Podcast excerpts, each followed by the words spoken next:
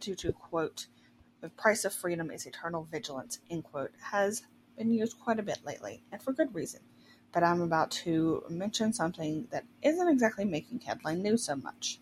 Hey guys it's kayla from mental musings here at ykyz.com since so many of us are distracted and f- focused on the protests and covid-19 as we should be because things need to change and people need to get healthy. We don't need a resurgence in cases. We have things to be concerned about.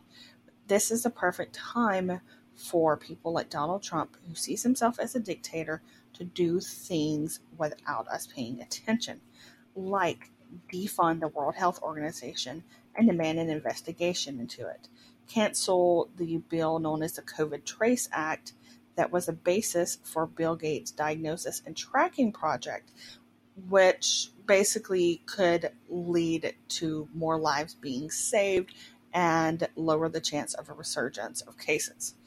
He's also uh, opened a complaint platform to report censorship on Facebook, Twitter, and YouTube, which sounds like a good idea on face, but it means he's trying to control the flow of information because we all know what happened to him on Twitter.